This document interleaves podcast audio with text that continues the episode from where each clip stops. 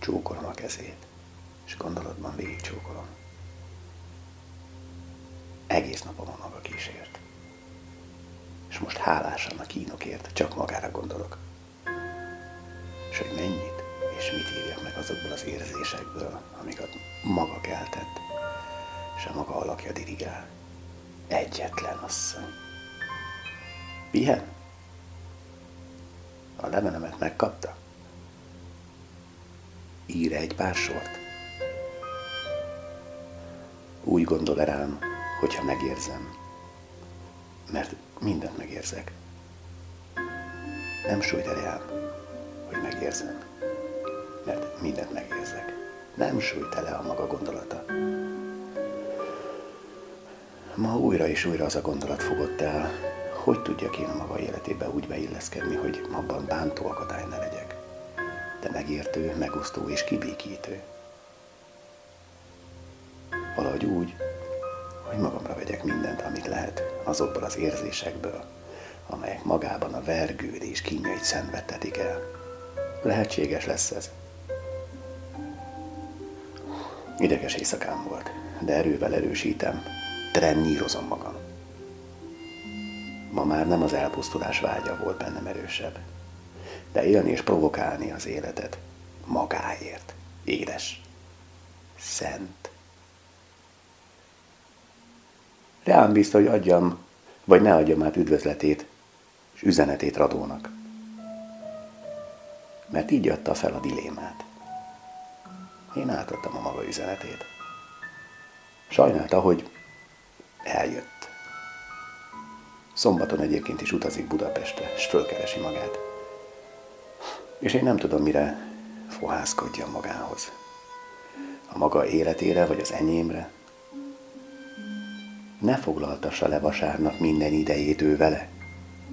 Én fent leszek vasárnap délután két órakor, s bocsásson meg, drága. Édes, egyetlen, minden. Talán egy kis jogom mégiscsak van, hogy kérjek magától a magam számára egy órát. Ne értsen félre, és ne haragudjék. Nem is teszi. Ugye megírt? Ugye tudja, hogy mi az én jogformálásom? Írja meg, én jó, egyetlenem. Hogy jutat nekem vasárnap időt? Írjon. Valamiképpen a normális szívműködés gondolkozás felé hajlítana. Megnyugtatna. Erőt adna magának egy kicsi üzenete. Így érzem. És most, hogy érzem a láz kilövellését a homlokomon, és hogy minden újabb íráskor őrültebb és őrültebb dolgok megírására kényszerítene, nehogy megunjon, nehogy alkalmatlankodó bolondnak tartson. Küldök két forró csókot a szemére. Jó éjszakát! Adi. Bús arcát érzem szívemen a könnyek asszonyának. Rózsás. Remegő ujjai most a szívembe válnak. Érzem az illatát is ám a rózsás gyilkos ujjnak, s véres szívemre szomorúan a könnyek holnak. Holnak. Az ajka itt mar édesen, a haja ide lebben. Az egész asszony itt pusztít, itt, itt az én szívemben. Bosszút itt áll az életért, aknát itt ás a múltnak, véres szívemre szomorúan a könnyek holnak, holnak. Nagy az én bűnöm, vesszen is, kire a végzet mérte, hogy a könnyek Sphinx asszonyát megérezze, megértse. Maradjon szent a lánynak ő. Maradjon mindig újnak. Véres szívemre szomorúan a könnyek holnak.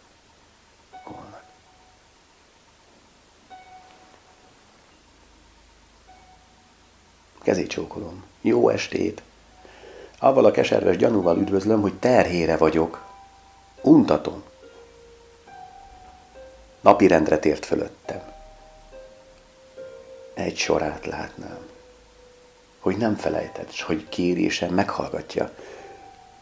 Vasárnap nekem is szentel legalább ezt, valami időt. Borzasztó ez, mert ma úgy éreztem, hogy rám se gondolt. Bizonyos a napi rendeletért. Jól megéreztem. Nagyon nyomorultnak érzem magam, és érdemesnek minden elbánásra. Jól van. Legalább megmosolyogtatom aval, hogy mióta visszaérkeztem, még alig aludtam. Aval a vidám bizonyossággal konferáltam ma orvosokkal, hogy valahogy gyorsan el fog következni az összeomlás. Nem fog. Még igen meg kell szenvedni érte, és érzem, hogy meg is fogok. Úgy szeretnék valamit tudni az óráiból, a gondolataiból. Maga úgy tartja, hogy semmi közöm hozzájuk. Még az van. Most. De tudja, hogy mindenkorra igaza van-e? Édes, csodálatos asszonyom, egyetlen minden.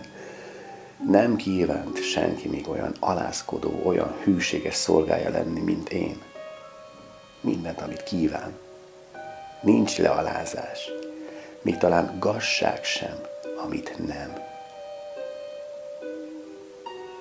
Újságolom, hogy még azt sem árulom el a környezetemnek, hogy gondolok magára, és hogy ilyen formán elosztott az érdeklődés, ami talán maga nem sajnál.